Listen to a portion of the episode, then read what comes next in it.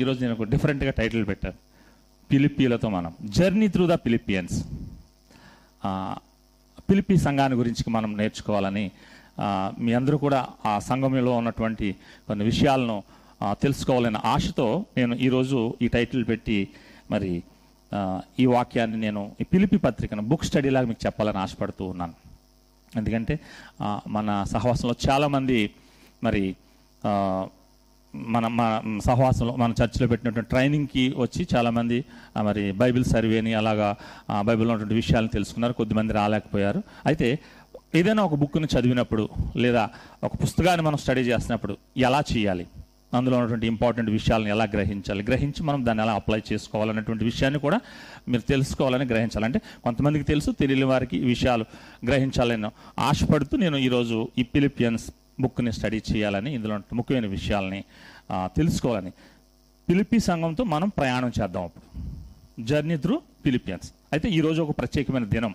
ఆ దినాన్ని జ్ఞాపకం చేయాలనుకుంటూ ఉన్నాను రిఫార్మర్స్ డే ఈరోజు మరి సంఘము తిరిగి దాన్ని ఏమంటామంటే పునరు పునరుద్ధానం చెందినటువంటి దినం అన్నమాట. అర్థమైందండి నా మాట? రిఫార్మ్స్ డే అంటే బైబిల్ మనకి పదిహే పదిహేను వందల ఇరవై ఐదు వరకు కూడా బైబిల్ మనకు రాలేదు మన చేతుల్లోకి. ఒక అధికారం చేతుల్లో లేక ఒక సామ్రాజ్యం చేతుల్లోనే ఉండేది బైబిల్. ఈరోజు మనం ఈ బైబిల్ ఎలా చదువుకుంటున్నాం అంటే మనం ఎంతో ధన్యనం పదిహేను వందల ఇరవై ఐదులో మరి మార్టిన్ లోదర్ క్రింగ్ ఆయన రిఫార్మ్ చేసి ఆ యొక్క మరి ఆ- మాటను నేను అనకూడదు కానీ మీకు తెలియాలని చెప్తున్నాను. రోమన్ హస్తాల్లో నుండి బైబిల్ని బయటకు తీసుకొచ్చాడు.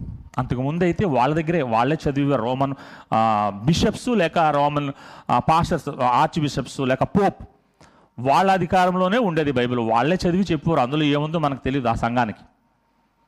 వాళ్ళు చెప్తే మనం తెలుసుకోవటం. హో. అందుకనే వాళ్ళు కొన్ని నియమాలు పెట్టారు మీరు. పాప పరిహార పత్రికలు మీరు తీసుకోవాలి. ఏదైనా పాపం చేస్తే ఒక పత్రికను మనం కొనుక్కోవాలి ఆ- చర్చ్లో. ఆ పత్రికను తీసుకువెళ్ళి మనం అందులో వేసి ప్రార్థన చేస్తే మనం పాపం పోతుంది. ఈ విధమైనటువంటి చాలా నియమాలు ఉండేవి. ఆ నియమాలు అన్నింటిలో నుండి కూడా మరి మార్చిన్ లోదర్ గారు మరి ఆ వాటినన్నింటిలో నుండి బయటికి తీసుకొచ్చాడు ఈ బైబిల్ ఈరోజు మనం ఈ బైబిల్ని చదివి ఇందులో ఏముంది నా కొరకు ఏముంది క్రీస్తు నా కొరకు ఏం చేశాడు అనేటువంటి సత్యాలను తెలుసుకుని మనం ముందుకు వెళ్ళడానికి ఎంతో దోహదపడింది. ఈ రిఫార్మ్స్ డే రోజున నేను పిలిపిలను గురించి పిలిపి సంఘాన్ని గురించి నేను మీతో మాట్లాడాలని ఆశపడుతూ ఉన్నాను. మొదటిగా పిలిపి సంఘాన్ని గురించి కొద్దిగా నేను ఇంట్రడక్షన్ మీకు చెప్పాలని నేను తలుస్తున్నాను. ఈ పిలిపి సంఘము మరి ఈ పట్టణం ఇది ఒక పట్టణం అన్నమాట. ఇది మరి మాసిదోనియా ప్రాంతంలో గ్రీస్ దేశంలో ఉంది ఈ పిలి- ఈ పిలిపి పట్టణం. గ్రీస్ దేశంలో మాసిదోనియా అనే ప్రాంతంలో ఉంది. అయితే ఈ పట్టణాన్ని మరి మేబీ క్రీస్తు సా క్రీస్తుకు పూర్వం మూడు వందల యాభై ఆరో సంవత్సరంలో ఒక వ్యక్తి దీనిని జ- మరి అక్కడ యుద్ధం చేసి ఆ పట్టణాన్ని ఆ ప్రాంతం అంతటిని కూడా జయించి ఆయన పేరును పెట్టడం జరిగింది పట్టణానికి.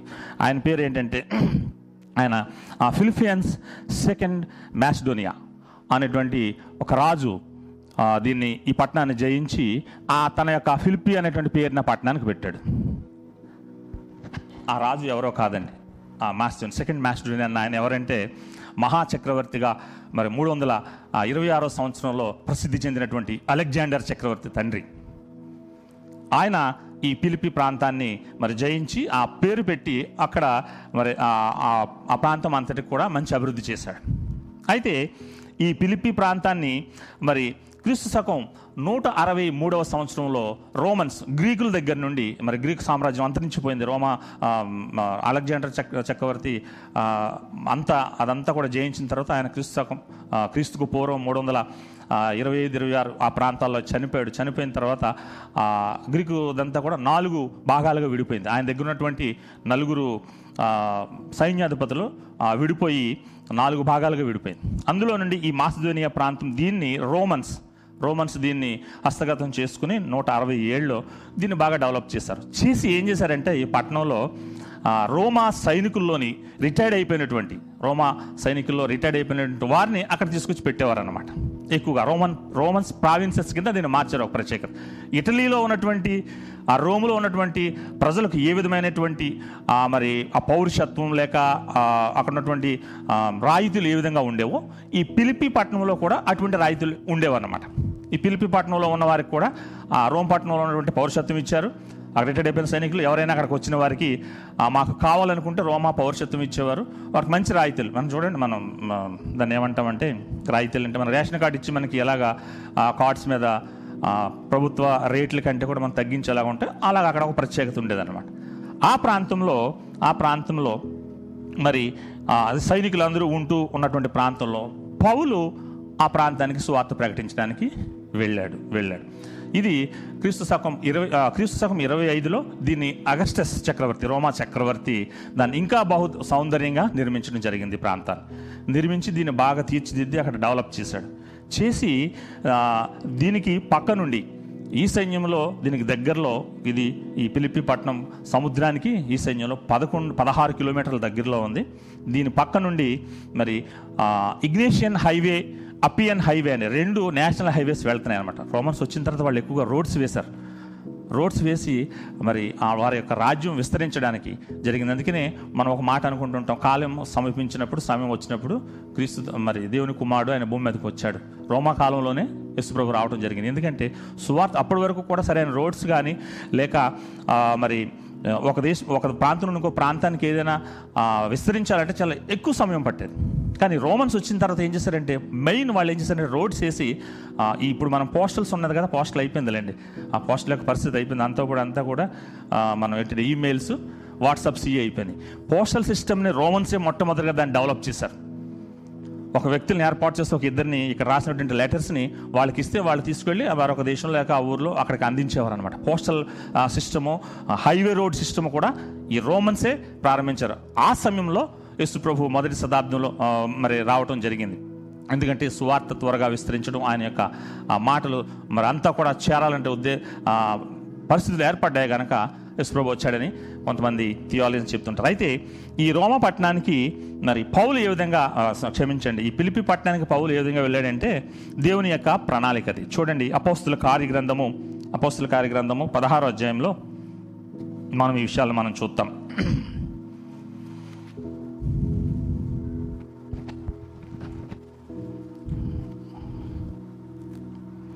పదహార అధ్యాయం నేను ఆరో వచనం నుండి చదువుతున్నాను దయచేస్తారు గమనించండి. పదహారవ అధ్యాయము ఆరో వచనం నుండి. ఆసియాలో వాక్యము చెప్పకూడదని పరిశుద్ధాత్మ వారిని ఆటంకపరిచినందున వారు ఫ్రూగ్రియా గలతియా ప్రదేశముల ద్వారా వెళ్ళిరి. మూసియా దగ్గరకు వచ్చి బితూనియాకు వెళ్ళటకు ప్రయత్నం చేసిరి కానీ యేసు యొక్క ఆత్మ వారిని వెళ్ళనియలేదు అంతట వారు మూసియాను దాటిపోయి త్రోయకు వచ్చిరి. అప్పుడు మాసిధోనియా దేశస్థుడు ఒకడు నిలిచి నీవు మా దేశమునకు వచ్చి మాకు సహాయం చేయమని తనను వేడుకొనుచున్నట్లు రాత్రి వేళ పౌలునకు దర్శనం కలిగాను.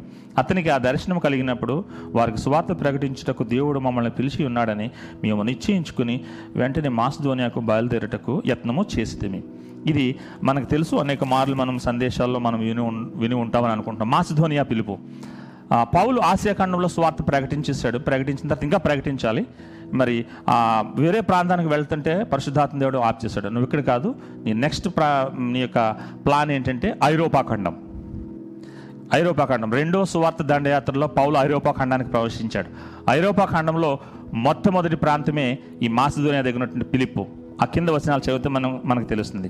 పదకొండవ వచనం చదువుతున్నానండి. కాబట్టి మేము త్రోయను త్రోయను విడిచి ఓడ ఎక్కి తినగా సమోత్రా కేకును మరునాడు నెపో నెయాపోలికిని అక్కడ నుండి పిలిపీకునకు వచ్చితిమి. మాసిజోనియా దేశంలో ఆ ప్రాంతమునకు అది ముఖ్య పట్టణము. రోమియోలు ప్రవాస స్థానమైన ఉన్నది. మేము కొన్ని దినముల పట్టణంలో ఉంటిమి. కొన్ని దినముల పట్టణంలో ఉంటిమి. ఇక్కడ మరి పౌలు భక్తుడు క్రీస్తు శకం యాభై ఒకటి యాభై రెండు. కరెక్ట్గా మనం ఆ డేట్స్ చెప్పలేము కానీ యాభై ఒకటి యాభై రెండవ మరి సంవత్సరంలో మొదటి శతాబ్దము యాభై ఒకటి యాభై రెండవ సంవత్సరంలో మరి ఈ ప్రాంతానికి ఐ యూరప్ ఖండానికి ఆసియా ఖండం అయిపోయింది. యూరప్ ఖండానికి స్వార్థను అందించే భాగంగా మరి ఆ భాగంలో పౌలు పిలిపి పట్టణానికి వెళ్ళటం జరిగిందనమాట ఈ పిలిపి ఆ పట్టణము మరి ప్రాముఖ్యమైనది. ఎందుకంటే వ్యాపారంగాను మరి అలాగే హైవేలో ఉండటం వల్ల రకరకాల మరి జనులు అక్కడ ఉండటం వల్లను అది మంచి అభివృద్ధి చెందినటువంటి అప్పటికే వెల్ ఎస్టాబ్లిష్డ్ సిటీ అంటారు. కొంతమంది మరి తీయ తీయలాయనస్ ఏమంటారంటే అప్పటికి మంచి అంటే ఇప్పుడులాగా బాంబే లేదంటే హైదరాబాద్ సిటీలా కాదండి. అంటే వ్యా- వర్తకంలో వ్యాపారంలో కొన్ని మరి ఆచార వ్యవహారాల్లో నిర్మాణాల్లో మంచిగా అభివృద్ధి చెందిందనమాట ఆ పరిస్థితుల్లో దేవుడు ఎక్కడికి తీసుకువెళ్ళాడంటే పౌల్ని ఆయన ఆత్మతో మాసిదోనియా దేశంలోని ఫిలిప్ ప్రాంతానికి తీసుకెళ్ళడం జరిగింది. అక్కడ పౌలు కొన్ని దినాలు మాత్రమే ఉన్నాడు. అక్కడ ఒకటి రెండు సంవత్సరాలు లేడు. కొన్ని దినాలు ఉన్నాడు. అక్కడ ఆ పిలిపి సంఘానికి ఉండి అక్కడ సువార్తను ప్రకటించాడు. అక్కడ కొద్దిమంది రక్షించబడ్డారు. రక్షించబడిన తర్వాత పౌలు బయటకు వచ్చేసాడు మరి అక్కడ నుండి వేరే ప్రాంతానికి వెళ్ళిపోవడం జరిగింది. జరిగిన తర్వాత మళ్ళీ మూడవ సువార్త దండయాత్రలో కూడా ఇరవై అధ్యాయంలో మనం చూస్తాం. ఇరవై అధ్యాయంలో అక్కడికి వెళ్ళినట్టుగా. ఒకసారి వెళ్ళి మళ్ళీ దర్శించి వచ్చేసినట్టుగా. అయిపోయిన తర్వాత మరి క్రీస్తు శకం అరవై ఒకటి అరవై రెండులో ఈ పత్రికను రాస్తున్నాడు. అరవై ఒకటి అరవై రెండులో పౌలు మరి పిలిపిలికి పత్రికను రాస్తూ వాళ్ళలో ఉన్నటువంటి క్వాలిటీస్ని క్యారెక్టర్స్ని ప్రశంసిస్తూ నాకు సంతోషంగా ఉంది నాకు ఆనందముగా ఉంది అని చెప్పడమే ఈ పత్రిక యొక్క ఉద్దేశం. ఇది ఇంట్రడక్షన్ పత్రిక ఎందుకు రాశాడంటే పౌలు ఇందులో ఉన్నటువంటి పిలిపి సంఘస్థులో ఉన్నటువంటి వాళ్ళ యొక్క క్వాలిటీస్ని క్యారెక్టర్స్ని వాళ్ళ యొక్క మరి క్రీస్తుతో వాళ్ళకున్నటువంటి ఆ ఆ జర్నీ ఏ విధంగా ఉంది వాళ్ళు ఏ విధంగా ఉన్నారటువంటి విషయాలను తెలియజేస్తూ ఈ పత్రికని రాస్తూ ఉన్నాడు అది మనము ఈ సమయంలో మరి ఆ విషయాలను మనం గమనిద్దాం. చూడండి పిలిపిలకు రాసినటువంటి పత్రిక.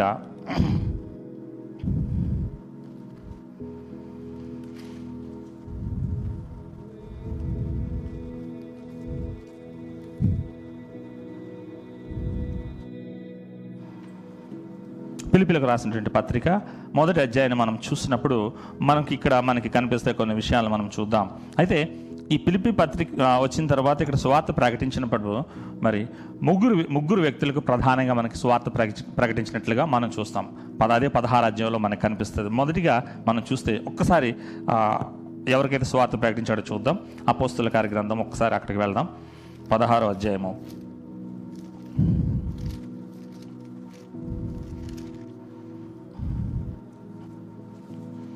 పదహారో అధ్యాయం పదమూడవ వచనం నేను చదువుతున్నాను నేను. పదమూడవ వచనం. విశ్రాంతి దినమున గౌని దాటి నదీ తీరమున ప్రార్థన జరుగు జరుగుననుకొని అక్కడికి వచ్చి కూర్చుండి కుడి వచ్చిన స్త్రీలతో మాట్లాడుచుంటుంది అప్పుడు లూదియాయను దైవభక్తి గల ఒక స్త్రీ ఆ, వినుచుండెను. ఆమె ఊదారంగ పొడిని అమ్ము తుయాతరై పట్టణస్తురాలు ప్రభు ఆమె హృదయాన్ని తెరిచిన గనుక పౌలు చెప్పిన మాటలకు లక్ష్యముంచను. ఆమెయు ఆమె ఇంటివారును బాప్తిజం పొంది పొందినప్పుడు ఆమె నేను ప్రభునందు విశ్వాసము గలదాన్ని మీరు ఎంచిన ఎడల నా ఇంటికి వచ్చి ఉండుడని వేడుకొని మమ్మను బలవంతం చేశాను. మొదటిగా ఇక్కడ మరి ఒక స్త్రీ పిలిపి సంఘంలో మొట్టమొదటిగా రక్షించబడిన స్త్రీ లూదియా తుయాతరే పట్టణస్థురాలు ఒక వ్యాపారస్తురాలు మంచి ధనవంతురాలు. ఆ నదీ తీరంలో ఆమె ఆ మరి ఆ ఆమె ఆమె యొక్క వ్యాపారం ఏంటంటే రంగు వస్త్రాలను తయారు చేసేటువంటి దారాలని తయారు చేసేదినట్టుగా చెప్తూ ఉంటారు. ఆ నది తీరంలో మరి కొంతమందితో సువార్త ప్రకటిస్తూ ఉన్నప్పుడు పౌలు ఈ లూదియా హృదయాన్ని పరిశుద్ధాత్మ దేవుడు తెర తెరవడం ద్వారా ఆమె రక్షించబడింది. దేవుడు నమ్ముకుంది. ఆ కుటుంబం అంతా కూడా విస్మరించబడింది. ఐరోపా ఖండంలో మొట్టమొదటి విశ్వాసి లూదియా పిలిపి పిలిపి సంఘంలో కూడా సహవాసంలో కూడా మొట్టమొదటి విశ్వాసి మరి లూదియాని మనం చూడగలుగుతాం. తర్వాత రెండో స్త్రీ మనం రెండో వారిని మనం చూసినట్లయితే మరి ఆ లూదియాకి సువార్త ప్రకటించి ఆ కుటుంబంలో ఉంటూ అదే అదే ప్రాంతంలో స్వార్థ ప్రకటిస్తున్నప్పుడు వీరు ఒక మార్గం గుండా వెళ్తే ఒక వ్యక్తి మరి వీరిని ఆటంకపరుస్తూ ఉండేది. తెలుసు కదండి మీకు? చదివి ఉంటారు. పుతోని అనేటువంటి దెయ్యం పట్టిన ఒక స్త్రీ పుతోని అనే దెయ్యం పట్టిన స్త్రీ ఏం చేస్తుందంటే నేను అంటాను ఇక్కడ మరి సువార్త సాతాను లేక సాతాను దూతలు ప్రకటించు. కానీ ఇక్కడ ఈ పుతోను అనే దెయ్యం ఏం చెప్తుందో ఒకసారి చూడండి అక్కడ మనం చూద్దాం. ఏం చెప్పిందో. పదిహేడు వచనం. ఆమె పౌలును మమ్మను వెంబడించి ఈ మనుషులు సర్వోన్నతుడైన దేవుని దాసులు వీరు మీకు రక్షణ మార్గమును ప్రచురించిన వారి ఉన్నారు కే- ఉన్నారని కేకలు వేసి చెప్పాను. ఇక్కడ మరి ఆ, ఆ అన్నటువంటిది ఒక స్త్రీకి పట్టుకుని ఉంది. ఆ దెయ్యం ఏమంటుందంటే వీరు సర్వోన్నతుడైన దేవుని కుమారులే ఉన్నారు. వీరు మీకు రక్షణ మార్గమును బోధిస్తారు. చూడండి. ఇది ఒక్క చోట ఇక్కడ ఒక్క చోట రాయబడి ఉంది మరి దెయ్యం ఈ విధంగా ప్రకటించినట్లుగా. అయితే ప్రతిరోజు వెళ్తుంటే ఈమె ఇలాగ ఆటంకపరుస్తూ ఉంటే పౌలకు ఒకరోజు చిరాకేసింది. ఎందుకు మరి పౌలు దాన్ని పట్టించుకోలేదు? ఒకరోజు మాత్రం చిరాకేసి వెనక్కి తిరిగి చూసి ఒకటే అన్నాడు యేసుప్రభు నామూలో నువ్వు ఈమెని విడిచిపెట్టి పో అన్నాడు అంతే. అదేం వదిలేసిపోయింది. ఈ వదిలేసిపోవటం వల్ల ఇక్కడ మరి ఈమె ఒక యజమాను దగ్గర ఉంటుంది. ఈ సోది చెబుతూ మరి ఎక్కువ సంపాదన కూడా సంపాదిస్తూ ఉంది. ఎప్పుడైతే దైవం మర్చిపోయిందో వాళ్ళకి లాభం పోయింది. వెంటనే మరుసటి రోజున పౌల్ని వేసారు పౌల్ని స్త్రీలని తీసుకెళ్ళి లోన్ వేసారండి బెత్తంతో కొట్టి చాలా హింస పెట్టారు శ్రమ పెట్టారు. ఇది రెండో వ్యక్తి. ఈ జైల్లో పెట్టినప్పుడు మరి జైలు అధికారి రక్షించబడ్డాడు. తెలుసు కదా ఫిలిపియన్ జైలర్స్ రక్షించబడటం. ఈ ముగ్గురు మూడు కుటుంబాలు రక్షించడం రక్షించబడటం జరిగింది ఈ ఫిలిప్పీలో. ఈ మూడు కుటుంబాల ద్వారా మరి ఇంకా అనేక మందికి సువార్తను ప్రకటించాడు పౌలు భక్తుడు. ప్రకటించిన తర్వాత వారిలో ఉన్నటువంటి విషయాలను ఇక్కడ చెబుతున్నాడు. ఆ తర్వాత వెళ్ళి మీరు ఏ విధంగా ఉన్నారు? ఎలాగా మీరు ఉన్నారో నాకు సహాయం చేశారో ఏ విధంగా మీరు అభివృద్ధి చెందారనే విషయాన్ని ఇక్కడ మనకు తెలియజేస్తున్నట్లుగా మనం చూద్దాం. పిలిపిలకు రాసిన పత్రిక మొదటి అధ్యాయము మనం చూస్తే అక్కడ అంటాడు మరి వారు సువార్త వ్యాప్తి చెందుతూ ఉండటంలో మీరు నాకు పాలి భాగస్థులై ఉన్నారు అంటున్నాడు. చూడండి. మూడవ అధ్యాయాన్ని మనం చూస్తే మొదటి దినమును నుండి ఇదివరకు సువార్త విషయంలో మీరు నాతో పాలువారై ఉండేట చూచి మీలో ఈ సత్క్రియలను ఆరంభించేవాడు యేసుక్రీస్తు దినమున వరకు దాన్ని కొనసాగించునని రూఢిగా నమ్ముచున్నాను. కనుక మీ అందరి నిమిత్తం నేను ప్రతి ప్రార్థనలో ఎల్లప్పుడూ సంతోషంతోనూ ప్రార్థన చేయించిన నేను మిమ్మల్ని జ్ఞాపకం చేసుకున్నప్పుడల్లా నా దేవునికి కృతజ్ఞతాస్తుతులు చెల్లించుచున్నాను. ఎంత గొప్ప విషయం అండి. ఆయన స్వార్థ ప్రకటించి వెళ్ళిపోయాడు. వెళ్ళిపోయిన తర్వాత దాన్ని వాళ్ళు విడిచిపెట్టలేదు.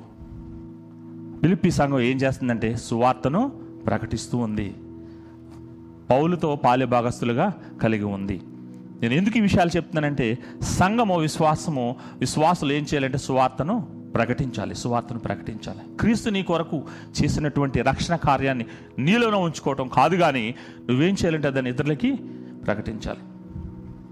క్రీస్తు నీ కొరకు రక్షణ కార్యం చేశాడు. సువార్త ప్రకటించాడు రక్షణ కార్యం చేశాడు. క్రీస్తు నీలో ఏం చేస్తున్నాడంటే మరి నిన్ను పరిశుద్ధపరుస్తున్నాడు. రక్షణ జరిగిన తర్వాత రక్షణ ఒకటే రక్షణతో ఆగిపోదండి మన జీవితం. అందుకనే రోమిలకు రాసినటువంటి పత్రికలు అంటాడు ఎవరైతే పిలువబడ్డారో వాళ్ళు రక్షించబడ్డారు ఎవరైతే రక్షించబడ్డారో వాళ్ళు మరి ఆ ప్రయాణం చేస్తున్నారు. ఒకసారి చూడండి ఆ మాటలు చూసుకుని మనం ముందుకు వెళ్దాం. రోమిలకు రాసినటువంటి పత్రిక రోమిలకు రాసినటువంటి పత్రిక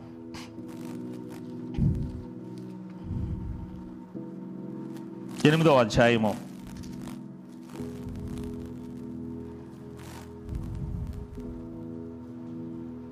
ఎనిమిదవ అధ్యాయము. నేను ఇరవై తొమ్మిదవ వచనం చదువుతున్నానని. ఎందుకనగా తన కుమార కుమారుడు అనేక సహోదరుల జ్యేష్ఠుడు ఉన్నట్లు దేవుడు ఎవరిని ముందుగా ఎరిగనో వారు తన కుమార్తో సారూప్యం గలవారగునట్టు అవుటకు వారిని ముందుగా నిర్ణయించను. మరి ఎవరిని ముందుగా నిర్ణయించినో? వారిని పిలిచను. ఎవరిని పిలిచనో వారిని నీతిమంతులుగా తీర్చను. ఎవరిని నీతిమంతులుగా తీర్చినో వారిని మహిమపరచను.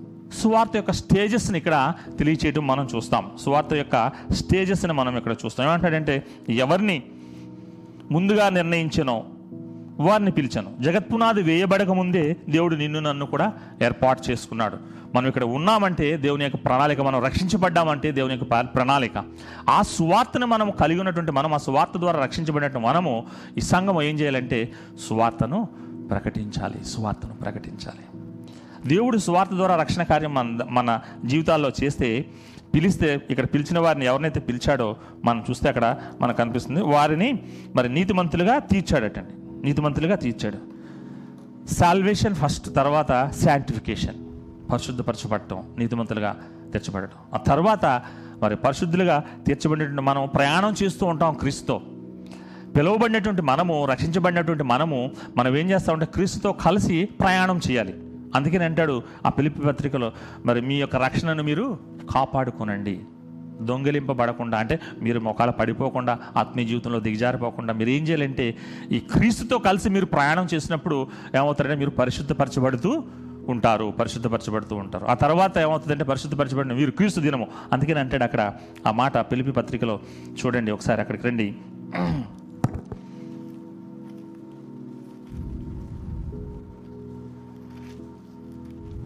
క్రీస్తు దినము వరకు అంటాడు మరి మూడో మూడవ వచనంలో అంటాడు మొదటి ఆ దినం నుండి ఇది వరకు స్వార్థ విషయంలో మీరు నాతో పాలువారై ఉండేట్టు చూసి మీలో ఈ శక్తికి ఆరంభించిన వాడు యేసుక్రీస్తు దినము వరకు దాన్ని కొనసాగించిన రూఢిగా నమ్ముచున్నాను. ఒకవేళ రక్ష ఇప్పుడే రక్షించబడితే క్రీస్తు వచ్చే వరకు మరి మీరు కొనసాగించబడతారని మీరు పరిశుద్ధపరచబడతారని ఆ తర్వాత యేసుక్రీస్తు వస్తే మీరు ఎక్కడికి వెళ్తారు? మహిమలోనికి మీరు ప్రవేశిస్తారు. గ్లోరిఫికేషన్ సువార్త యొక్క లైన్ ఎలా ఉంటుందంటే సాల్వేషన్ శాంటిఫికేషన్ గ్లోరిఫికేషన్ ఇది సువార్తక లైన్. రక్షించబడ్డాం. క్రీస్తు మనలో కార్యం చేస్తే మనం రక్షించబడ్డాం. క్రీస్తు మన లోపల కార్యం చేస్తే మనం పరిశుద్ధపరచబడ్డాం. మనకు కార్య కార్యం చేశాడు. మన కొరకు ఆయన ఆయన తన సజీవయాగంగా బలియాగంగా మరి చనిపోయి మనకు రక్షణ ఇచ్చి ఉన్నాడు. ఆ రక్షణ ద్వారా మనం రక్షించబడి మనం పరిశుద్ధపరచబడుతూ ఉండి మనం మహిమపరచబడతాం. సాల్వేషన్ శాంటిఫికేషన్ ఆ తర్వాత మనం చేయవలసింది ఏంటంటే పిలిపి సంఘం అది చేస్తుంది. మీరు నాకు సువార్తలో పాలి భాగస్తులే ఉన్నారు. నేను మీకు సువార్తను ప్రకటించి వెళ్ళిపోయాను. మీరు రక్షించబడ్డారు. దాంతో మీరు ఊరుకోలేదు. మీరు ఏం చేశారంటే ఇంకా ఇతరులకు ప్రకటించబడ్డారు. స్ప్రెడ్ గాస్పల్ స్ప్రెడ్ ఏమైందంటే మీరు సర్వీస్ చేశారు. ఇతరులకు మీరు సువార్తను ప్రకటించి వారిని కూడా ప్రభువులోకి నడిపించారు. మీరు సర్వీస్ చేశారు కనుక మీరు ధన్యులు. మిమ్మల్ని బట్టి నేను ప్రార్థన చేస్తున్నాను. నేను సంతోషిస్తున్నాను అని అంటున్నాడు. పిలిపి సంఘంలో ఉన్నటువంటి ఆ మొదటి ఆత్మీయ లక్షణం మనం చూస్తే సువార్తను ప్రకటించేటువంటి మరి మంచి ఆత్మీయ లక్షణం వాళ్ళు కలిగి ఉన్నారు. మనం అటువంటి ఆత్మీయ లక్షణాన్ని కలిగి ఉందాం. తర్వాత మనం చూసినట్లయితే తర్వాత మనం చూసినట్లయితే మరి దేవునితో సంబంధం కలిగి ఉంటాం. పిలిపి సంఘము మంచి సహవాసాన్ని కలిగి ఉందని పౌలు భక్తుడు ఇక్కడ తెలియజేస్తూ ఉన్నాడు. చూడండి ఆ మాటను మనం చూద్దాం. ఇదే అదే పిలిపిలకు రాసిన పత్రికలో మనం చూసినట్లయితే ఏమంటాడంటే మొదటిగా మరి ఒక వచనాన్ని మనం చూద్దాం. మూడో అధ్యాయము ఒకటో వచనంలో చూస్తే మూడో అధ్యాయం ఒకటో వచనంలో మనం చూస్తే మెట్టుకు నా సహోదరులారా ప్రభువునందు ఆనందించుడి. అదే సంగతులను మీకు రాయటకు నాకు కష్టమైనది కాదు. మీకు అది క్షేమకరము. దేవునితో సంబంధం కలిగి ఉండటం నేను మీకు చెప్పడం కష్టమేం కాదు కానీ మీకు ఏంటంటే అది క్షేమకరమై ఉన్నది. క్షేమకరమైనది దేవునితో సంబంధం కలిగి ఉండడం ఒక విశ్వాసికి దేవునితో సంబంధం కలిగి ఉన్నప్పుడు ఒక విశ్వాసి దేవునితో నడుస్తూ ఉన్నప్పుడు అది క్షేమకరము ఏ పరిస్థితిలో అయినా సరే ఏ పరిస్థితిలో అయినా సరే ఆ విశ్వాసి నిలబడతాడు. ఆ రక్షణ మార్గంలో నిలబడతాడు. అదే అంటాడు దానికి ముందు వచనంలో అంటాడు. ముందు భాగంలో రెండో అధ్యాయంలో అంటాడు. చూడండి. పన్నెండు వచనం రెండో అధ్యాయం పన్నెండు వచనంలో ఏమంటాడంటే కాగా నా ప్రియులారా మీరు ఎల్లప్పుడూ విధేయులై ఉన్న ప్రకారము నా ఎదుట ఉన్నప్పుడు మాత్రమే కాక మరి ఎక్కువగా నేను మీతో లేని ఈ కాలమందు భయముతోనూ వణుకుతోనూ మీ సొంత రక్షణను కొనసాగించుకోండి. స్వార్థ విషయంలో నాకు పాలు భాగస్థలైనారు నాకు చాలా ఆనందంగా ఉంది. మీరు ఇప్పుడు ఏ ఏమైనారంటే దేవునికి విధేయులై ఉన్నారు సంబంధం కలిగి ఉన్నారు. అందును బట్టి మరి నేను సంతోషిస్తున్నాను. మీరు దాన్ని కొనసాగించి నేను లేని ఈ సమయంలో కూడా మీరు కొనసాగించి నా సంతోషాన్ని పరిపూర్ణం చేయండి. సంఘం ఏం చేయాలంటే దేవునితో సంబంధం కలిగినటువంటి విధేయత కలిగినటువంటి మనందరం కలిగి ఉన్నాము నేను కాదని అంటలేదు కానీ పిలిప్పి సంఘము కలిగి ఉన్నటువంటి ఆ ఆ సంబంధాన్ని ఆ సహవాసాన్ని కలిగి ఉండాలని నేను ఆశిస్తూ ఉన్నాను కోరుతూ ఉన్నాను. అందుకనే యోహాన్ భక్తుడు ఏమంటాడంటే ఆ పదిహేను అధ్యాయులు మనకు తెలుసు ఇంతకుముందు సందేశం అని చెప్పాను. మరి నా నా ఎందు మీరును మీ ఎందు నా మాటలను నిలిచి ఉంటే మీరు బహుగా ఫలిస్తారు. అంటు కట్టబడాలి దేవునితో. దేవునితో అంటు కట్టబడినప్పుడు ఏ పరిస్థితి నుండి అయినా సరే ఏ పరిస్థితి నీకు సంభవించినా ఏ పరిస్థితిలో నువ్వు ఉన్నా సరే నువ్వేమవుతావు అంటే మరి అది నిన్ను వేరు చేయలేదు. అందుకని అంటాడు రోమపత్రికలో శ్రమ కష్టమైనను దుఃఖమైనను మరణమైనను ఖడ్గమైనను ఏదైనా కూడా నిన్ను నేను దేవుడి నుండి విడిపించలేదు దూరం చేయలేదు. నీలో బలముగా నీవు అది నాటుకొనబడినప్పుడు నీవు క్రీస్తుతో బలముగా అంటుకట్టబడినప్పుడు ఆ సహవాసం కలిగి ఉన్నప్పుడు సంబంధం కలిగి ఉన్నప్పుడు నువ్వేమవుతావు అంటే ఏమవుతావు అంటే దేవుని బిడ్డగా నువ్వు పరిపూర్ణంగా మారిపోతావు. ఆయనలో నువ్వు నిలిచి ఉంటావు. ప్రియమైనటువంటి దేవుని పట్ల పిలిపి సంఘం అది కలిగి ఉంది. అందుకని పౌలు భక్తుడు తన సంతోషాన్ని వ్యక్తపరుస్తున్నాడు. ఈరోజు నేను పిలిపి సంఘాన్ని తీసుకోవడానికి కారణం ఏంటంటే ఈ ఆత్మీయ లక్షణాలు ఉండడం వల్ల పౌలు ఆ సంఘాన్ని ఆయన అంటాడు ఒక చోట కింద అంటాడు మరి నేను ఆ ముందు విషయంలో చెప్తాను. ఇటువంటి సంఘం నేను అనేక సంఘాలు నేను కట్టాను కానీ ఇటువంటి సంఘం లేదయా అంటాడు. అటువంటి సంఘము నేను కట్టిన దాంట్లో లేదు. అందుకనే ఈ పిలిపి సంఘానికి ఇంత ప్రాధాన్యత. ఈ పత్రికను నేను చెప్పటం మర్చాను. ఈ పత్రికను ఎక్కడుండి రాస్తున్నాడో తెలుసండి పౌలు భక్తుడు? ఈ పత్రిక రాసేటప్పుడు జైల్లో ఉన్నాడండి రోమా జైల్లో. శ్రమలో ఉండి శ్రమ పడుతూ అంటున్నాడు. ఏమంటున్నాడంటే మరి మీరు ఆనందించండి సంతోషించండి. జాయ్. ఈ పత్రికకు మరో పేరు ఏంటంటే జాయ్ ఎపిచల్ సంతోష పత్రిక. ఆయన ఉన్నదేమో పిలిపి జైలు రోమా జైల్లో ఉన్నాడు. మొదటి ఆరు నెలలు మళ్ళీ రో- మరి ఆ పౌలు భక్తుని ఏ విధంగా బంధించారో తెలుసండి? రెండు కాళ్ళకి ఇలా బాండ్ వేసేసేవారు. చేతులకి ఇలా బాండ్ వేసేవారు. లేదంటే యువతలైపు ఒకరిని ఒక సైనికుని పెట్టేవారు యువతలైపు ఒక సైనికుని పెట్టేవాడు పారిపోతారేమో. ఇంత శ్రమలో కూడా ఇంత శ్రమలో కూడా ఆయన అంటున్నాడు ఆనందించండి మీరు సంతోషించండి. ఎంత గొప్ప విషయం. చిన్న శ్రమ వస్తే మనం నిలబడలేం. చిన్న బాధ ఏదైనా మనకు వచ్చినప్పుడు మనం నిలబడలేం. అందుకని అంటాడు మీరు మరి స్వార్థలో నాతో పాలిభాగస్తులుగా ఉన్నారు శ్రమలో కూడా మీరు నాతో పాలిభాగస్తులుగా ఉన్నారు అంటాడు పౌలు. ఎందుకంటే ఆ పౌలు పిలిపి పట్టణంలో బెత్తంతో కొట్టబడ్డాడు చూశారు?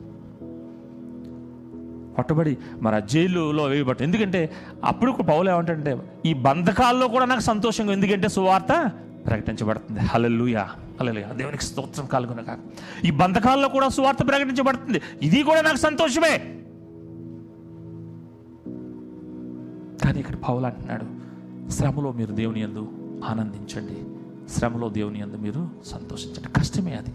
కష్టమే. ఆనందించడం సంతోషించడం కానీ మనం క్రీస్తు వైపుకు చూసినప్పుడు ఆయన పడిన శ్రమను మనం చూసినప్పుడు ఆయన సిలువును మనం చూసినప్పుడు అది మనల్ని ముందుకు నడిపిస్తుంది శ్రమలో. శ్రమ వచ్చినప్పుడు నువ్వు ఏమని ప్రార్థించాలంటే ప్రభువా నాకు ఈ శ్రమను తీసివేయని ప్రార్థించు. ప్రభా శ్రమ నుండి నన్ను విడుదల చేయను కాదు ఈ శ్రమలో నాకు జయాన్ని అనుగ్రహించు. ఈ శ్రమ ద్వారా నేను ఒక పాఠాన్ని నేర్చుకోవాలి ప్రభా. ఈ శ్రమ ద్వారా నేను నీ పరిపూర్ణతలకు నేను మారాలి ప్రభా నేను మనం ప్రార్థన చేయాలి. అతి పౌలు భక్తుడు పిలిపి సంఘానికి నేర్పించిన విషయం. ఈరోజు నీతో నాతో ప్రభు మాట్లాడుతున్నటువంటి మాట. శ్రమలో మనం నిలవబడి ఆ శ్రమను జయించే శక్తిని ఆ శక్తిపై ఆధారపడి మనం ముందుకు వెళ్ళినప్పుడు దేవుడు మనకి సహాయం చేస్తాడు. శ్రమలో శ్రమలో వారు మరి మంచి సహవాసాన్ని సంబంధాన్ని కలిగి ఉన్నారు. తర్వాత విషయాన్ని మనం చూసినప్పుడు తర్వాత విషయాన్ని మనం చూసినప్పుడు ఐక్యత ఉంటే గనక సంతోషము సమాధానం అంటున్నాడు. పిలిపి సంఘానికి ఉన్నటువంటి మూడవ ఆ విషయం ఏంటంటే మొదటి విషయం మనం చూస్తే స్వార్థ వ్యాపకంలో పౌలతో మరి పౌలతో కలిసి ఉన్నారు. అలాగే దేవునితో మంచి సంబంధం కలిగి విధేయులై పౌలతో కలిసి ఉన్నారు. ఇప్పుడు అంటున్నాడు ఐక్యత కలిగి మీరు ఉండండి. ఐక్యత కలిగి ఉండండి. ఆ వచనాన్ని మనం చూద్దాం. చూడండి మరి ఆ, రెండవ అధ్యాయము పిలిపిల్లకి రాసిన రెండవ అధ్యాయము మరి రెండవ వచనం చూస్తే మీరు రెండవ వచనం మీరు ఏక మనసులో ఉన్నట్లుగా ఏక ప్రేమ కలిగి ఏక భావము గలవారిగా ఉండి ఒక్కదాని అందే మనసుంచు నా సంతోషమును సంపూర్ణము చేయడి. ఒకే మనసు కలిగి ఉండాలండి ఒకే మనసు కలిగి ఉండాలి సంఘం అంతా కూడా. ఇక్కడ పిలిపి సంఘం ఒకే మనసు కలిగి ఉంది. ఇది కొద్దిగా కష్టతరమైనటువంటి ఎందుకంటే భిన్నమైన మనసులు భిన్నమైనటువంటి అభిప్రాయాలు ఆ భిన్నమైన తలంపులు కలిగి ఉన్నటువంటి మనము ఒక్క మనసు కలిగి ఉండాలంటే ఎలా సాధ్యం అది? అందుకనే పౌరు భక్తుడు అంటాడు ఆ కింద మాటలు రాస్తున్నాడు ప్రభువుని మనల్ని గుర్తు చేస్తున్నాడు ప్రభువుని మనకి ఒక మాదిరిగా చూపిస్తున్నాడు. ఏంటంటే అది మరి మనం చూస్తే ఆ కింద మనకు వచ్చినప్పుడు మీలో ప్రతివాడును తన సొంత కార్యం మాత్రం చేయక మీలో ప్రతివాడును తన సొంత కార్యం మాత్రం చేయక ఇతరుల కార్యాలను కూడా చూడవలను. క్రీస్తు చేసినకు కలిగిన ఈ మనస్సు మీరును కలిగి ఉండుడి. ఏంటంటే మనస్సు? క్రీస్తు చేసినకు కలిగి ఉన్నటువంటి ఈ మనస్సును మీరును కలిగి ఉండడి. అది మీరు కలిగి ఉంటే మీరందరూ కూడా ఏక మనసు కలిగి ఉంటారని అంటున్నాడు. ఏంటిదని మనం చూస్తే కింద ఉంది చదవద్దుగా నేను చెప్తాను. ఏంటి క్రీస్తు కలిగినటువంటి మనసు అంటే ఆయన ఉన్నతమైనటువంటి స్థితిని మహోన్నతమైనటువంటి స్థితిని సర్వాధికారాన్ని సర్వశక్తిని సమస్తాన్ని విడిచిపెట్టి భూమి మీదకి మానవుడిగా వచ్చి దాసుడిగా పుట్టడం. అది నేను అక్కడ ఉండటం ఆ సర్వాధికారము మరి ఆ మరి సర్వ ఆ వ్యాప్తి సర్వాన్ని నేను విడిచిపెట్టి నేను రావటం కాదు కానీ మానవునిగా వచ్చి భూమి మీద నేను ఒక మానవునిగా పుట్టడం అది క్రీస్తు యొక్క కలిగినటువంటి మనసు ఎందుకంటే నీ కోసం నా కోసం ఆయన ఈ భూమి మీదకి రావడం జరిగింది. ఒకసారి నేను చదివి నేను ముందుకు వెళ్తాను. ఆ మాటలు చదువుదామండి. ఇందులో ఉన్న మాటలను చదువు నా మాటలుగా చెప్పడం కాదు కానీ క్రీస్తు యేసునకు కలిగిన ఐదవ వచనం ఉండండి. క్రీస్తు యేసునకు కలిగిన ఈ మనసు మీరును కలిగి ఉండి ఏంటంటే ఆయన దేవుని స్వరూపము కలిగిన వాడై ఉండి దేవునితో సమానముగా ఉండుట విడిచిపెట్టకూడని భాగ్యమును ఎంచుకొనలేదు.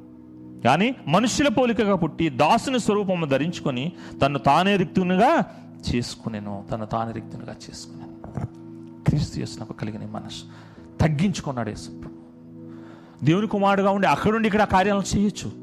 దేవుని కుమారుడుగా ఉండి సర్వాన్ని ఆయన ద్వారా కలిగినటువంటి ఈ యొక్క సృష్టి అంతటిని కూడా ఆయన ద్వారానే కలిగింది. మనం చూస్తే యోహాన్ సువార్తలు కానీ ఆది ఏంది వాక్యం ఉండను వాక్యం దేవుని యొద్ద ఉండను వాక్యం దేవుడే ఉండను వాక్యము శరీరధారిగా కృపా సత్య సంపూర్ణంగా భూమి మీదకి వచ్చాం. ఆ వాక్యం ఆయన దగ్గర ఉన్నప్పుడు అక్కడుండే మనం చేయొచ్చు కానీ ఆయన ఒక మాదిరిని చూపించడానికి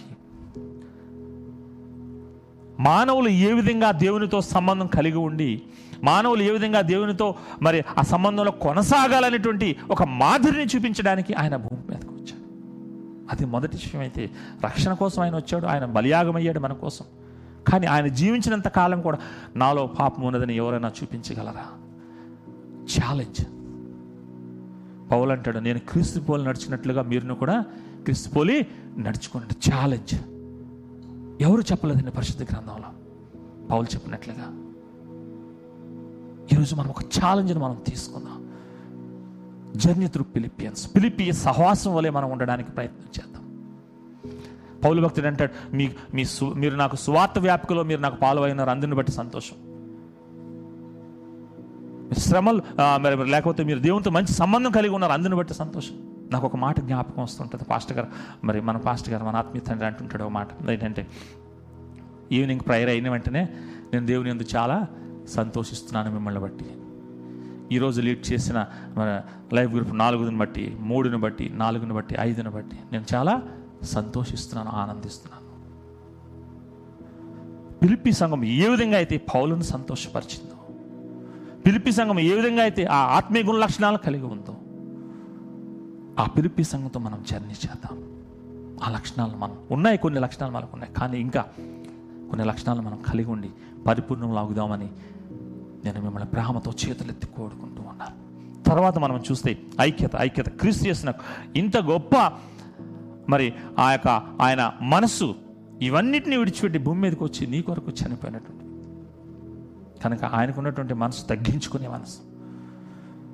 ఒకరినొకరిని మరి సంబంధం కలిగి ఉండేటువంటి మనస్సు ఏక మనస్సు ఏక మనస్సు కలిగి ప్రార్థిస్తే ఏక మనస్సుతో సంఘం అంతా ప్రార్థిస్తే నీ ప్రార్థన ఈ సహవాస ప్రార్థన దేవుని సంధిలో చేరుతుంది.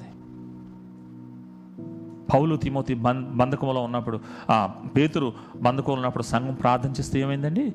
చెరసాల పునాదులు కదిలిపోయాయి కదిలిపోయాయి.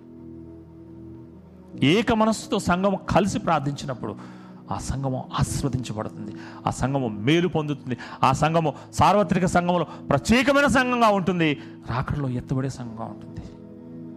దయచేసి ప్రియమైనటువంటి నా ప్రియ సహోదరి సహోదరులారా ఏక మనసు కలిగి ఉందాం. సంఘం అంతా కూడా ఏక మనసు కలిగి ఉందాం. తర్వాత తర్వాత మనం చూసినప్పుడు తర్వాత మనం చూసినప్పుడు సమస్యల మధ్యన శ్రమల మధ్యన వారు మరి ఆ సమాధానం ఉండటం. సమస్యల మధ్యన. మనం దీనికోసం చూస్తే ఆయన అంటాడు పౌలు భక్తుడు మరి ఒకసారి మనం చూస్తే ఏమంటాడంటే నాలుగో అధ్యాయము నాలుగో అధ్యాయము నాలుగో అధ్యాయం మనం చూస్తే ఎల్లప్పుడూ ప్రభువునందు ఆనందించడి. నాలుగో వచనం చదువుతున్నానండి. మరలా చెప్పుదును ఆనందించడి. మీ సహనమును సకల జనులకు తెలియబడనీయుడి. ప్రభు సమీపంగా ఉన్నాడు. దేనిని గూర్చి చింతపడకుడు కానీ ప్రతి విషయంలోనూ ప్రార్థనా విజ్ఞాపనల చేత కృతజ్ఞతాపూర్వకముగా మీ విన్నపముల దేవునికి తెలియచేయడి. అప్పుడు సమస్త జ్ఞానమునకు మించిన దేవుని సమాధానము యేసుక్రీస్తు వల్ల మీ హృదయములకు మీ తలంపులకు కావలి ఉండును కావలి ఉండును. శ్రమలో ఉన్నప్పుడు నేను ఇందాక మీకు ముందు ముందుగానే అన్నా శ్రమ వచ్చినప్పుడు శ్రమ నుండి మమ్మల్ని ఈ శ్రమను తీసివేయన మీరు ప్రార్థన చేయదు శ్రమలో మనం శ్రమను జయించి శ్రమలో ఉండే దావిది అంటే గాఢంధకారపు లోయలలో నేను ప్రయాణం చేసినాను నీ దుడ్డు కరయ్య నీ దండము నాకు తోడుగా ఉంది నీ చెయ్యి ఉందయ్యా నాకు. మహాసముద్రం నడిచి వెళ్ళిపోయినప్పుడు కూడా నువ్వేమున్నావు నువ్వు నాతో ఉన్నావు. గాఢాంధకారపు చీకట్లో ఉన్నా సరే నేను ఎందుకు ధైర్యంగా ఉన్నానంటే నువ్వు నాతో ఉన్నావు నా వెనక నా చేయి పట్టుకుని ఉన్నావు. అది దావిది యొక్క ధైర్యం. మనం గమనించవలసింది విశ్వాసం గమనించవలసింది దేవుని ఎందుకు విశ్వాసం ఉంచినట్టు మనం శ్రమ వచ్చినప్పుడు దేవుడు నాతో లేడని నువ్వు అనుకోవద్దు. He's with you Jesus with you నీతో ఉన్నాడు. నీకు ఒక పాట నేను ఎప్పుడు చెప్తుంటాను శ్రమ కలిగినప్పుడు దేవునితో సంబంధం గట్టి బంధాన్ని మనం కలిగి ఉండాలి. ఆయన నీలో ఒక నూతన పాఠాన్ని నేర్పించడానికి నీకు ఒక ఆ పరిస్థితిని అనుమతించాడేమో. లేక నిన్ను సరైన మార్గంలో నడిపించడానికి ఆ పరిస్థితిని అనుమతించాడేమో లేక నీ ద్వారా మహిమ పొందడానికి ఆ పరిస్థితిని ఆయన అనుగ్రహించాడేమో. శ్రమ వచ్చినప్పుడు నువ్వు చింతించవద్దు ప్రియమైనటువంటి దేవుని బిడ్డ. "ఆ, మీరు చెప్పడం చాలా ఈజీ అండి బ్రదర్ లేకపోతే భాస్కర్ చాలా ఈజీగా చెప్తారు. అది మీరు అనుభవిస్తే తెలుస్తుంది. ప్రతి ఒక్కరికి కూడా ఈ పరిస్థితి వస్తుంది ప్రతి ఒక్కరికి. ఎంత విశ్వాసం పౌలకి సైతం కూడా పౌలు అంటాడు ఆ, రెండో కొరింది పత్రికలో యేసు ప్రభు మరి పొందిన మరి శ్రమల కంటే ఆ దెబ్బల కంటే కూడా నేను పొందాను అంటాడు.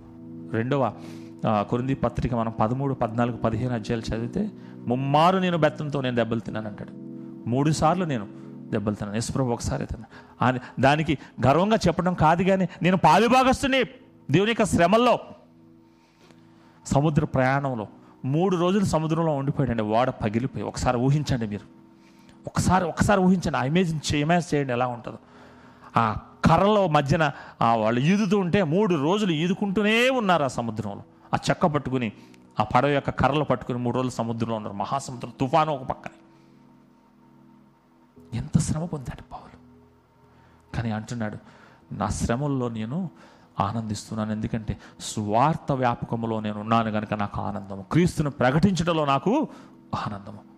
మనమందాం క్రీస్తు మాతో ఉన్నందుకు మాకు ఆనందం. క్రీస్తులో మేము ఉన్నందుకు మాకు ఆనందం. క్రీస్తుతో మేము నడుస్తున్నందుకు మాకు ఆనందం అని మనం ఈరోజు ప్రకటిద్దాం. దేవునికి మహిమ కలుగును కాక హాలెలూయా ప్రియమైనటువంటి దేవుని బిడ్డ సహోదరుడ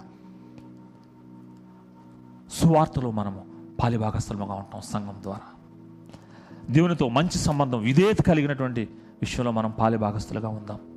ఐక్యత కలిగి అందరము ఒకే మనసు క్రీస్తు కలిగినటువంటి మనసు దేవుని చిత్తం. దైవిల్ దైవిల్ దైవిల్ దేవుని చిత్తం. యశ్ప్రభు అన్నాడు ఏమన్నాడండి? దైవిల్ దేవుని చిత్తం చేయటియే నేను వచ్చాను. అదే నాకు నా చిత్తం. మనం ఏమంటాం మైవిల్ అంటున్నాం మనం. కొన్ని కొన్ని సమయాల్లో. ఈ మైవిల్ అనేటువంటి మాట ఎక్కడి నుండి వచ్చిందంటే అపవాది నుండి వచ్చింది మనలో ప్రేరేపించింది. దేవుని చిత్తం కాదు మనం చేద్దాం ఈ పరిస్థితిలో మనం చూద్దాం అలా చేద్దాం నో దైవిల్ దేవుని చిత్తం చేసే వారముగా మనం. ఆయనతో సంబంధం కలిగి ముందుకు సాగిపోదాం. తర్వాత మనం చూసినట్లయితే సమస్యలు సమస్యల్లో మనం చూసాం. ఎల్లప్పుడూ మీరు ఆనందించండి ప్రభువునందు ఎందుకంటే మీ సహనాన్ని ఇక్కడ అంటాడు శ్రమల్లో పౌల భక్తుడు. ప్రభు సమీపంగా ఉన్నాడు. దేని గురించి చింతపడకూడదు కానీ ప్రతి విషయంలోనూ ప్రార్థన విజ్ఞాపనల చేత కృతజ్ఞతాపూర్వకంగా మీ విన్నపములు దేవునికి తెలియచేయడు దేవుడు తెలియచేయడు పైన అంటాడు మీ సహనమును సకల జనులకు తెలియబడినీయుడు ఈ శ్రమ నుండి తీసేది కానీ ఈ శ్రమలో నువ్వు దేవునితో కలిసి అంటుకట్టబడి ఆ శ్రమ ద్వారా నువ్వు నడుస్తూ ఆనందించినప్పుడు నేను చూస్తున్న వారందరూ కూడా అరే ఇంత శ్రమలో కూడా దేవుడిని విడిచిపెట్టలేదు ఈ బిడ్డ. ఈ పరిస్థితుల్లోనే కూడా దేవునితో కలిసి ఉంది ఈ సహోదరి లేక ఈ తల్లి లేక ఈ సహోదరుడు ఈ తమ్ముడు. ఏంటి క్రీస్తులో ఉన్నటువంటి ఆనందం? ఏంటి క్రీస్తులో ఉన్నటువంటి బలం? అని నువ్వు ఆ సహనాన్ని చూపించినప్పుడు అప్పుడు సమస్త జ్ఞానమునకు మించినటువంటి దేవుని యొక్క ఆ కృప ఆ ప్రేమ నీకు కాపుదల ఉంటుంది. అప్పుడు నిన్ను ఆ శ్రమలో నుండి నిన్ను విజయోత్సవునిగా చేసి నిన్ను బయటికి నడిపిస్తుంది. అది పౌలు భక్తుడు చెప్పింది. అదే పిలిపి సంఘంలో చూశాడు. నాకు సంతోషంగా ఉంది అంటున్నాడు. మీ కొరకు నేను ప్రార్థన చేస్తున్నాను అంటాడు. శ్రమలో కష్టములో ఆనందించండి సంతోషించండి. పిలిపి సంఘానికి ఉన్నటువంటి మరొక మరొక మరి గుణ లక్షణాన్ని మనం చూసినట్లయితే మీరే నాకు ఆనందం అని చెప్తున్నాడు. మీ సంఘం అంతా కూడా నాకు సంతోషం అంట. చూడండి దయచేసి ఒకసారి మనం చూసినట్టు నాలుగో అధ్యాయము ఆ మొదటి వచనాన్ని మనం చూస్తే నాలుగో అధ్యాయం మొదటి వచనం చూస్తే కావున నేను ఆపేక్షించి నా ప్రియ సహోదరులారా నా ఆనందమును నా కిరీటమునై ఉన్న నా ప్రియ నా ప్రియులారా ఇట్లు ప్రభువు నందు స్థిరులై ఉండు ఇట్లు ప్రభువు నందు స్థిరులై ఉండు ఎంత చక్కని మాట రాస్తున్నాడండి. కావున నేను ఆపేక్షించు నా ప్రియా సహోదరులారా నా ఆనందమును నా కిరీటమునై ఉన్న నా ప్రియులారా. సంఘం అంతటిని ఆయన మరి సంఘం అంతటిని కలిపి అంటున్నాడు. నాకు మీరు కిరీటమై ఉన్నారు నాకు ఆనందమై ఉన్నారు. ఎందుకంటే వారిలో ఉన్నటువంటి ఆ గుణ లక్షణాల పౌలు అబ్జర్వ్ చేశాడు తెలుసుకుంటూ ఉన్నాడు. స్వార్థలో నాకు వెంబడించారు మీరు. మరి మీరు మీరందరూ ఏక మనసు కలిగి ఉన్నారు. దేవునితో మంచి సంబంధాన్ని కలిగి ఉన్నారు. శ్రమలో మీరు నిలవబడ్డారు. నా శ్రమలో మీరు చూసి మరి నాతో పాటు మీరు నిలవబడ్డారు. కనుక మీరు మీరందరూ అంటే కూడా నాకు ఇష్టం. మనం అలాగా ప్రభుతో మనం ఆ విధమైనటువంటి ప్రశంసను మనం పొందుకుందామా? పిలిపి సంఘం ఏ విధంగా అయితే ప్రభువుని గూర్చి మరి ప్రభువును నడుచుకుంటూ పౌలుని పౌలు ప్రశంసించడానికి పిలిపి సంఘం ముందుకు వచ్చిందో? మరి ఈ బెతిస్త సహవాసం ద్వారా మనం ప్రభువుని సంతోషపరచడానికి ఆనందపరచడానికి ఆ ప్రశంసను పొందుకోవడానికి మనం నిలవబడదామా? సంఘం అంతటిగా కలిసి ప్రభు కొరకు మనం ముందుకు సాగుదామా? పిలిపి త్రూ జర్నీ పిలిపిలతో మన సహవాసం నడుచుకుందాం. సంఘం అంతా కూడా ప్రభుకి ఇష్టముగా ఉండేలాగా మనం నడుచుకొని ముందుకు సాగిపోదాం. తర్వాత మరి మరొక విషయాన్ని మనం చూసినట్లయితే మీరందరే నాకు సంతోషం అని అంటూ తర్వాత అంటాడు మీరు పంపినటువంటి మరి కానుక విషయం. నేను కానుకలంటే ఇవ్వమని మీకు చెప్పట్లేదు కానండి. పిలిపి సంఘము ఇచ్చినటువంటి కానుకను మీకు జ్ఞాపకం చేస్తూ ఉన్నాను ఆయన మరి పౌలు ఇక్కడ ఈ స్వార్థను ప్రకటించి ఇక్కడ నుండి దశలోనేకు మరి అలాగే కొరిందికి ఆ ప్రాంతాలకు వెళ్ళినప్పుడు ఇక్కడ నుండి పౌలుకు మాత్రమే కాకుండా వీళ్ళంటండి పిలిపి సంఘము ఎర్షిలేములో ఉన్నటువంటి బీదల కొరకు వీళ్ళు ఫండ్ రైట్ చేసి పంపించేవారు. ఫండ్ రైట్ చేసి పంపించేవారు. దాన్ని మరి ఎఫబ్రుద్ధ ఫిలిప్లో పిలుపులో ఉన్నటువంటి మరొక దాసుడు ద్వారా పౌలకు పంపినాడు. పౌలు దాన్ని ఎరుసలేముకు పంపించి అనేక మంది బేదలకు సహాయం చేసినట్లుగా మనం ఆ అపోస్తల కార్యగ్రంథంలోని కొరి కొరింది మన దేశంలో మనం చూస్తూ ఉంటాం. ఇక్కడ అంటాడు మీరు నా కొరకు ఆలోచించారు. చూడండి ఒక ఒక మాట మంచి మాటని ఆయన అంటాడు. మరి ఆ వచనం చూడండి పదో వచనం చూస్తే నాలుగో అధ్యాయం పదవచనం నన్ను గూర్చి మీరు ఇన్నాళ్ళకు మరలా యోచన చేయసాగితిరి. ప్రభువునందు మిక్కిలి సంతోషించితని. ఆ విషయంలో మీరు యోచన చేసి ఉంటారు కానీ తగిన సమయం దొరకకపోయాను.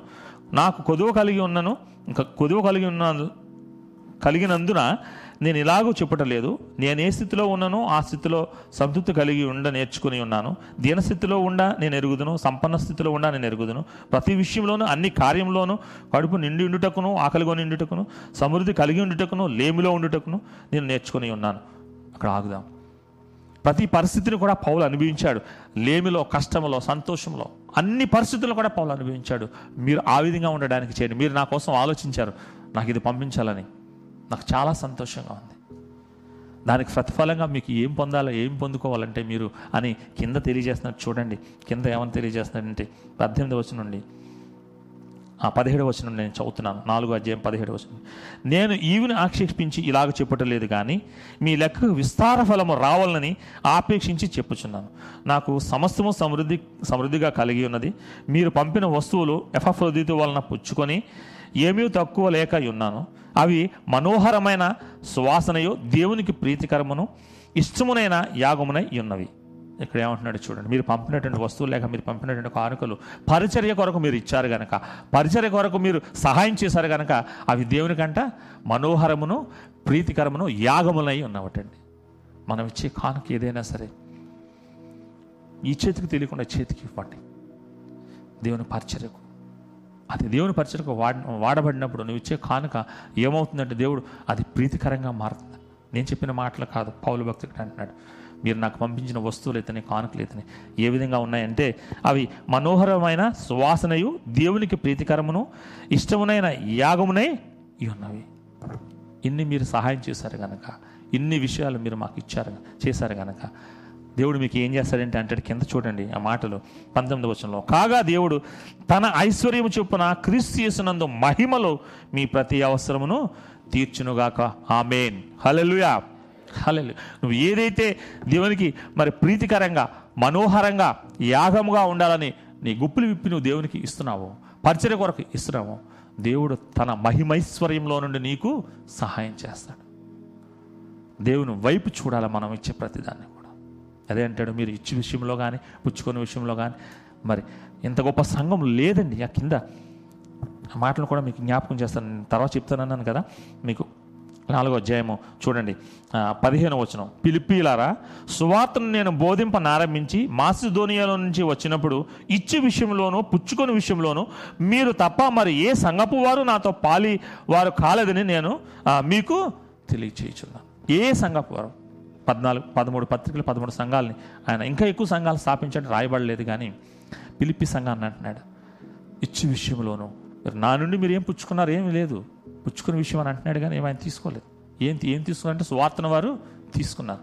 పిలుపు దగ్గర మరి సువార్తను పుచ్చుకున్నారు. పిలుపు దగ్గర నుండి అనేక నియమాలను ఈ విధంగా జీవించండి ఈ విధంగా జీవించండి అవే మీరు పుచ్చుకున్నారు. కానీ మీరు నాకు సహాయం చేశారు. స్వార్థ పని విషయంలో. అది ఆ స్వార్థ పని విషయంలో మీరు చేసిన సహాయం ఎలా ఉందంటే దేవునికి ఇంపుగాను మనోహరముగాను యాగముగాను ఉంది. మనం ఇచ్చేది దేవునికి దేవుని సన్నిధికి ఇచ్చేది మనం ఏ విధంగా చూడాలంటే మరి ఆయన పరిచర్య ముందుకు సాగడానికి యాగముగా మనం ఇచ్చేటట్టు ఆయనకి సువాసనగా ఇంపుగా ఉండేలాగా మన కానుకను మనం ఇవ్వాలి. కానుకను మనం ఇవ్వాలి. ఇక్కడ మనం ఆరు విషయాలు చూసాం. ప్రియమైనటువంటి దేవుని సంగమాన సమయం సమీపించింది. మరి నాలుగు విషయాలు చెప్పి నేను ముగిస్తాను. మరి మనం చూసాం. మరి సువార్త వ్యాపకములో సంతోషం దేవుని పిలిపిలో పిలిపి సంఘము పౌలుతో సువార్త వ్యాపకములో కలిసి ఉన్నారు. అది సంతోషము ప్రార్థన చేశాడు పౌలు. తర్వాత మరి దేవునితో మంచి సంబంధం కలిగి ఉన్నారు. విధేయత కలిగి ఉన్నారు. అది పౌలుకి చాలా సంతోషము మరి ఆనందం కలిగించింది. మరి తర్వాత మనం చూస్తే ఐక్యత కలిగి ఉన్నారు. ఐక్యత కలిగి ఉండాలని హెచ్చరిస్తున్నాడు. మీరు ఉన్నారు ఇంకా ఐక్యత కలిగి ఉండండి. సంఘం ఐక్యత కలిగి ఉండాలి. ఏక మనసు కలిగి ఉండాలి. మనం చూస్తాం. తర్వాత మనం చూస్తే మరి సమస్యల పట్ల కష్టాల్లో సంతోషంగా ఉండాలి. ప్రతి సమయంలో మీ సహనాన్ని మీకు కష్టం వచ్చినప్పుడు మీ సహనాన్ని ఇతరులు చూసే విధంగా మీరు ఉండండి. సమస్యల్లో మరి సంతోషంగా ఉన్నారు. తర్వాత మనం చూసినట్లయితే మరి పిలిపి సంఘం అంతా కూడా దేవు మరి పౌలకి ఇష్టమైనది. ఎందుకంటే అందరూ ఇవన్నీ కలిగి ఉండి ఏకత్వంతో ఉండి సంఘం అంతా ఒకే మార్గంలో నడుస్తుంది. విధేయులై ప్రభుతో నడుస్తున్నారు. అందుని బట్టి పిలిపి సంఘము పౌలకి ఇష్టమైనది. తర్వాత మనం చూస్తే మరి మీరు ఇచ్చినటువంటి కానుక ఆ బహుమానం చందాన అనలేదండి ఇక్కడ. మీరు ఇచ్చినటువంటి బహుమానం అంటాడు అక్కడ. మీరు పంపినటువంటి సహాయం అంటాడు. అది దేవునికి మరి ఇంపుగాను మరి సువాసనగాను యాగముగాను ఉంది. అందుని బట్టి నేను సంతోషిస్తున్నాను. మనం ఆరు విషయాలు నేర్చుకున్నాం. పిలిపి సంఘంలో ఈ ఆరు విషయాలు ఈ ఆరు ఆత్మీయ గుణ లక్షణాలు పిలిపి సంఘం కలిగి ఉంది. అందుకనే అన్నాడు అని నేను ఈరోజు నా సందేశంలో మరి పిలిపీలతో మనం journey through through the Philippians ఆ పిలిపి సంఘంతో మనం కలిసి ఉందామా? ఆ పిలిపి సంఘానికి కలిగి ఉన్నటువంటి ఈ ఆత్మీయ లక్షణాలు ఆ పిలిపి సంఘానికి కలిగి ఉన్నటువంటి ఈ గుణ లక్షణాలే మనము కలిగి ఉండి ఉన్నాయి మనకి. మనం అనేకమైనటువంటి మరి క్రీస్తు యొక్క మార్గం మనం ఉన్నాం. ఉదయం ప్రార్థనలో కానీ మార్నింగ్ ప్రేయర్లో కానీ పదిహేను పదిహేడు కుటుంబాలు కలుస్తూ ఉంటాయి. ఈవినింగ్ ఫ్యామిలీ ప్రేయర్స్లో డెబ్బై పైగా కుటుంబాలు మనం కలుస్తున్నాం. దేవునితో నడుచుకునేటువంటి మార్గంలో సార్ స్వార్థ వ్యాపకంలో కూడా మనం ఉందాం. సంఘం ద్వారా సంఘం అంతా కలిసి చేద్దాం లేదా? వ్యక్తిగతంగా నీ జీవితంలో క్రీస్తు నీకు ఇచ్చినటువంటి రక్షణను మరొకరికి పంచివ్వడానికి ప్రయత్నం చేద్దాం. సమస్యల్లో ప్రభుని నన్ను ఆనందిద్దాం. ఇచ్చే విషయంలో ప్రభుని మరి సువాసనను గాను మహిమగాను మనం ఉందాం. ఈ ఆరు విషయాల్లో పిలిపి సంఘంతో మనం ప్రయాణం చేద్దాం. మరి ఇదే సమయంలో మరి ఆ ప్రత్యేకంగా మరి పౌలు భక్తుడు తెలియజేసిన నాలుగు విషయాలు నేను మీకు తెలియజేసి నేను నేను నా సమయాన్ని నేను ముగిస్తాను. అయిపోయింది. ఏమంటాడంటే మనం మరి ఒకటో అధ్యాయం ఇరవై ఒకటో వచ్చిన పౌలు ఇచ్చినటువంటి ఒక హెచ్చరిక ఛాలెంజ్ మనం చూస్తే మొదటి అధ్యాయము ఇరవై ఒకటి వచ్చిన మనం చూస్తే ఉంటాడు. నా మట్టుకైతే బ్రతుకుట క్రీస్తే చావైతే లాభము. బ్రతుకుట క్రీస్తే. మై లైఫ్ ఇస్ క్రైస్ట్ నేను బ్రతుకుంటే నేను బ్రతుకుంటే క్రీస్తు కొరకే నేను బ్రతుకుతాను. చావైతే లాభం. ఎందుకంటే నేను ఎక్కడుంటాను? ఇక్కడ నేను ఈ నా శరీరాన్ని విడిచిపెట్టినంటే నేను దేవుని దగ్గర ఉంటాను. కానీ నేను బ్రతికున్నంత వరకు కూడా క్రీస్తు కొరకు నేను ఉంటాను. స్వాప్త వ్యాప్తిలో కానుకలు లేదంటే ఆయన స్తుతించటంలో ఆయన మార్గంలో నడుచుకోవట్లో ఆయన సంబంధం కలిగినట్లో ప్రతి విషయంలో. ప్రత్యేకంగా పౌలైతే స్వార్థ వ్యాపకంలో ఉన్నాడు. మనమైతే ప్రతి విషయంలో కూడా క్రీస్తు కొరకు మనం బ్రతుకుదాం. అంటాడు ఏమంటాడంటే అక్కడ మరి క్రైస్ట్ ఈజ్ అవర్ లైఫ్. క్రీస్తే నా జీవం. క్రీస్తే నా సర్వస్వం. మనం ఆ నియమాన్ని మనం కలిగి ఉందాం. Christ is our life. Christ is our life. రెండవదిగా మనం చూసినట్లయితే మరి రెండవ అధ్యాయం ఐదో వచ్చినాయని మనం చూద్దాం ఒకసారి. రెండవ అధ్యాయము ఐదో వచ్చినాయని చూస్తే ఇందాక చూసుకునే విషయం. క్రీస్తు చేసినకు కలిగిన ఈ మనసు మీరును కలిగి ఉండడు. క్రీస్తు చేసినకు కలిగిన ఈ మనసు మీరును కలిగి ఉండడు. క్రీస్తు మనసు లేక క్రీస్తు మాదిరిగా ఆ మనసును కలిగి ఉండి మాదిరిగా మనం ఉందాం. Christ is our model Christ is our life Christ is our model మాదిరిగా ఉందాం ఆ మనసును కలిగి ఉందాం. మూడవదిగా మనం చూసినట్లయితే మూడవ అధ్యాయం పద్నాలుగు వచనం. మూడవ అధ్యాయం పద్నాలుగు వచనం మనం చూద్దాం. క్రీస్తు యేసునందు దేవుని ఉన్నతమైన పిలుపు నాకు కలుగు బహుమానము పొందవలనని గురి యొద్దకే పరిగెత్తుచున్నాను. గురి యొద్దకే పరిగెత్తుచున్నాను. క్రీస్తు చేస్తున్నందు ఆ బహుమానము కలగాలని. రక్షించబడిన నువ్వు ఈ లోకంలో జీ క్రీస్తు కొరకు జీవించిన నీవు నీకు ఒక బహుమానం దాచిపెట్టు. ఆ బహుమానం కొరకు గురి ఎద్దుకే పరిగెడుతున్నాను అన్నాడు పౌలు. నువ్వు కూడా గురి ఎద్దుకే పరిగెట్టడానికి సిద్ధంగా ఉన్నావా? Chris Christ is our goal. Christ is our life. Christ Christ is our model. Christ is our goal goal గురి కలిగి ఉందాం క్రీస్తు పరిగెట్టడానికి గురికరికి ఉందాం చివరిగా మనం చూసినట్లయితే చివరిగా చూసినట్లయితే అదే పద్నాలుగో అధ్యాయం పదమూడవ వచనాన్ని చూస్తే పదమూడవ వచనాన్ని చూస్తే అంటున్నాడు నన్ను బలపరచువాని ఎందే నేను సమస్తమును చేయగలను. ఎవరైతే నన్ను బలపరుస్తున్నాను క్రీస్తునందు ఉన్నప్పుడు క్రీస్తు నన్ను బలపరుస్తాడు కనుక నేను సమస్త క్రీస్తునందు ఉన్నాడు కనుక పౌలు సమస్తాన చేయగలిగాడు. ఆసియా ఖండము ఐరోపా ఖండము ప్రపంచానికి పౌలు అక్కడైనా స్వార్థ శిష్యులందరూ వెళ్ళారు కానీ మూడు ఖండాలు. ఆఫ్రికా మరి ఆసియా ఐరోపా ఖండానికి పౌలు మూడు ఖండాలకు సువార్తను అందించాడు. ఒక వ్యక్తి ఒక వ్యక్తి ఒక వ్యక్తే సువార్తను అందించాడు. శ్రమలు సైతం కూడా మరి సాగించాడు. సమయంలో నేను ఒక చిన్న విషయాన్ని చెప్పి మూడు విషయాలు. ఏంటంటే మరి క్రీస్తే నా జీవం క్రైస్ట్ ఈజ్ అవర్ లైఫ్. క్రీస్తే నా మాదిరి క్రైస్ట్ ఈజ్ అవర్ మోడల్. క్రీస్తే మన గురి క్రైస్ట్ ఈజ్ అవర్ గోల్. క్రీస్తే నా బలము. నన్ను బలపరచువాని అందే నేను సమస్తము చేయగలను. Christ is our strength. Life model goal strength. ఈ నాలుగును మనం మన హృదయాలు పెట్టుకుని ముందుకు సాగిపోతాం సమయం అయింది మరి నేను మరొక విషయాన్ని చెప్పాలనుకున్నాను. ఒక విషయం చెప్పి నేను ముగించేస్తాను. మరి సుసన్నా సుసన్న వెస్లీ సుసన్న. ఒక వ్యక్తి ఏ విధంగా అయితే చేశాడో అనే మాటను మీకు తెలియచేయాలని. సుసన్న వెస్లీని గురించి చెప్పాలని. ఎంతమందికి తెలుసు సుసన్న వెస్లీ? Susanna Wesley. బహు కొద్ది మందికి తెలుసు. సుసన్న వెస్లీ ఇంగ్లాండ్ దేశంలో ఇంగ్లాండ్ దేశంలో ఆమెకు పంతొమ్మిది మంది బిడ్డలంటండి. Nineteen members. ఆ కాలంలో అంతమంది ఉండేవారు. అందులో మరి చాలామంది చనిపోయారు కొద్దిమంది పదకొండు పన్నెండు మంది మిగిలారని అంటుంటారు చరిత్రకారులు. పన్నెండు మంది ఉంటే మరి ఆ సుసన్న వెసలి ప్రతిరోజు తన కుమార్ ఆ కుమారుడి దగ్గర ఒక పావు గంట ప్రార్థన చేసేదంట రాత్రి సమయంలో. ప్రతిరోజు కూడా ఒక కుమార్ వాళ్ళ పాదాల దగ్గర ఉండి ప్రార్థన చేస్తుందండి ప్రభా ఈ కుమారుని నువ్వు దీవించు ఈ కుమారుని నువ్వు వాడుకో ఈ కుమారుని నువ్వు దీవించు ఈ కుమారుని వాడుకో. ప్రియమైనటువంటి తల్లులారా నా సహోదరులారా నేను ఎందుకు మాట చెప్తానంటే మన కుటుంబాల్లో మన బిడ్డలు మన కొన్ని విషయాలు నేను విన్నాను నా మాట వింటలేదు మా బాబు. మరి తన ఇష్టానుసారంగా ఉంటున్నాడు. నువ్వేం చేయొద్దండి నువ్వేం చేయొద్దు. రాత్రి సమయంలో నీ కుమారుడు దగ్గర నీ కుమార్తె దగ్గర మోకరించి కన్నీటిని నువ్వు ప్రార్థన చేయి. దేవుడు ఆ కుమారుని ప్రభు కొరకు వాడుకోబోతున్నాడు. దేవుడు ఆ పరిస్థితున్న దేవుడు నీ కుమారుని నీ కుమార్తెని విడుదల చేయబోతున్నాడు. ప్రార్థన చేయి. పన్నెండు మంది పిల్లలకి రాత్రంతా ప్రార్థన చేస్తుండేది. పొద్దున్న లేచి మళ్ళీ వాళ్ళందరికీ వండి పెట్టాలి వాళ్ళ బట్టలు ఉతకాలి చేయాలి. ఎంత ఎంత కష్టమైన పని ఒకసారి ఆలోచించండి. ఆమె ప్రార్థన దేవుడు ఆలకించి ఆ ప- పన్నెండు మందిలో నుండి ఐదుగురు దేవుడు సేవకులుగా ఎన్నుకున్నాడు. Hallelujah hallelujah. ఐదుగురు సేవకులే కాదని అందులో ఇద్దరిని ప్రపంచ సేవకులుగా ఎన్నుకున్నాడు. ఒక సేవకుడు ప్రపంచ ఆ ఇద్దరు సేవకులు ఒక దేశాన్ని మార్చివేశారు. ఒక సేవకుడు ఎనిమిది వేల మరి కీర్తనలు రాయ రాశాడండి ఒక సేవకుడు చార్లెస్ వెస్లీ. మరొక సేవకుడు తన పరిచర్య ప్రారంభించి తన పరిచర్య అంతానికి నలభై వేల ప్రసంగాలు చేశాడంట. హల్లెలూయ! దేవునికి మహిమ కలుగునుగా నలభై వేల ప్రసంగాలు చేశాడంట. ఆయన ఎవరో కాదు జాన్ వెస్లీ. ఈరోజు ఇంగ్లాండ్ దేశము క్రైస్తవ దేశంగా పిలువబడుతుందంటే చార్లెస్ వెస్లీ జాన్ వెస్లీ ప్రార్థన వారి పరిచర్య మాత్రమే. ఇంగ్లాండ్ దేశం అంతా కూడా క్రైస్తవ దేశంగా మారిపోవడానికి కారణం వాళ్ళు ఇద్దరే వాళ్ళిద్దరు కాదండి నేను అనేది.